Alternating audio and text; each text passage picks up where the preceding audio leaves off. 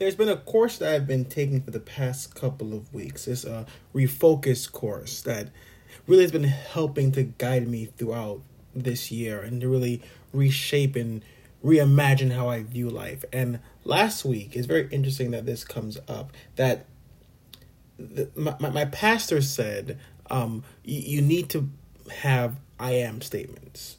I am statements. And you, you hear this relatively often. And I, I sat with it for a while because we can, in life, we always think about what we're not. We don't think what we want to be, but we never talk about what we are. Right? And, and the question I have to ask today is what is your adjectives? Now, when we think of adjectives, now this is when the teacher comes out of me. An adjective is a word or phrase naming an attribute, which is added to or grammatically related to a noun to either modify it or to describe it. Now, I've come to realize that we have to be careful when people give an adjective to our accomplishments. Like when someone says, "Oh, you know, you you you have a nice little car there, or, or, or you have a little bit of money, or you got a a, young mindset. You, be careful when people give certain adjectives to our accomplishments because people don't have a problem with our nouns. No, no, no. They have a problem with your adjective. So when I think when it comes to weight. Oh, you're you're a, you're skinny. You're a skinny man, and people have issues with people being skinny because they wish they could be that. Or you have you you're, very mindful uh, uh, with money. Or, or, let me let me go a step further. When when they will say, "Oh, well, you seem like someone who has a very good marriage or very good relationship with, with, with people." So they they don't have a problem with your noun. They have a problem with your adjective. And we've come to realize that God will bless you with adjectives. God will label you as such. And I'll, I'll, I'll come back there in just a minute. So what we have to do now is then reject the adjectives of the enemy. Now, I, I haven't even mentioned the scripture for this morning yet. And this all connects back to the, uh, not only what your adjectives are, but I want to go a step further and say, who are you? What are you? Deuteronomy 28, verse 12 to 14 says, God will lavish you of good things. Yeah, yeah. Children from your womb, offsprings from your animals, and crops from your land. The land that God promised your ancestors that He would give you. God will throw open the doors of His sky vaults and pour rain on your land on schedule and bless the work you take in hand. You will lend to many nations, but you yourself won't have to take out a loan. God will make you the what the head. Yeah, yeah, not the tail. You'll always be the top dog, never the underdog, as you obediently listen to and diligently keep the commands of God, your God. I command you today by going off following and worshiping of God. This verse is said in the message version, but the one that we know very well is you are the head and not the tail. The lender and not the borrower uh, above and not beneath. These are the nouns that God says that we are. I'm saying to not only remember those nouns, but also add adjectives to it. I am blessed to be the head and not the tail. I'm favored, saved, anointed, healed. These are the adjectives that we have to connect to ourselves. We are nouns, we are persons, we are people. But we need to add adjectives to that to remind ourselves and others who we are and whose we are. We have to reject the adjectives of the enemy. Broken. Not good enough undervalued, underappreciated. We have to reject these adjectives of the enemy because the devil doesn't like when you have certain adjectives.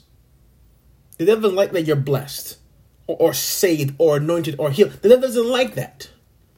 Not only that, but the devil doesn't like verbs. When you move forward and you push and, and, and you pray and you do this, the devil doesn't like that. Doesn't like the fact that you, when you say to yourself, I am fearfully and wonderfully made. He doesn't like the fact that, that, that we, we describe ourselves as that. But when we get into these issues, we forget who we are. The Bible says in, in Ephesians, we are his workmanship, create for good works. We have been created for a reason. We have been created as such. The devil wants us to, to, look at our outward appearance, but the Lord looks on the heart. We have to remind ourselves what is in us. And what's in us is what God has placed in us. I am joy. I am peace. We have to label ourselves as such. Because Jesus labeled himself as the bread of life, the light of the world, the gate for the sheep, the good shepherd, the resurrection and the life, the way, the truth and the life, the true vine, the Alpha and Omega. God has labeled himself as such. And as people who follow God, we are to label ourselves as such too. So, what's your adjectives? What today are you finally going to describe yourself as? And the thing about it, it, it, the Bible says, speak things as though they were. That death and life are in the power of the tongue. So, what is your adjectives? What are the things that you're describing yourself as?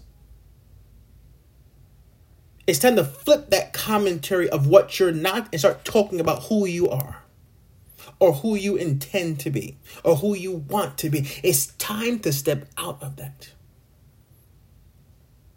I am not depressed. I am not broken. I am not lonely.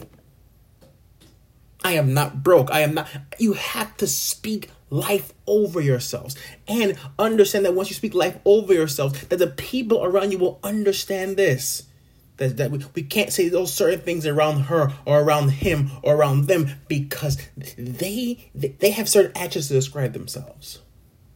Yeah, yeah, they have certain things that they know they identify as. And even they don't believe it in that moment, they know that they're going to be blessed with those things because they're praying fervently, praying without ceasing, believing that this is what God has called me to be.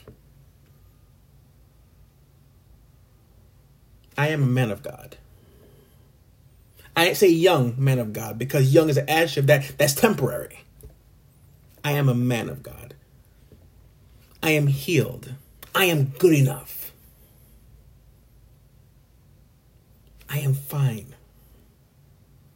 I am blessed and highly favored. This and these are my adjectives. Just name a few. I can go on and on. I have to grow in in partial confidence. Now I'm saying partial confidence. I'm adding a, a, adjective that's temporary because right now I don't feel that about myself. But as time progresses, it'll, it'll end up coming to pass. So I understand that I, I have to speak it as though it is. Because it shall come to pass. What God has spoken, He's able to do if you believe it. God will make it happen. So I ask you this morning to name your adjectives. Name who you are and whose you are. Don't let the world tell you what you are. Remember, I said, do not be conformed, but be transformed. Do not uh, uh, adopt what the world is saying you to be, but adapt and remind yourself of whose you are. So, what's your adjectives? What do you believe God has placed on your life to be? There's so many to choose from as a list. Pick yours, live it, embrace it. And it is so because death and life are in the power of the tongue. Speak life over yourselves. Speak life over the people in your in, in your circle to encourage them as well of who they are and what they are. What's your adjectives?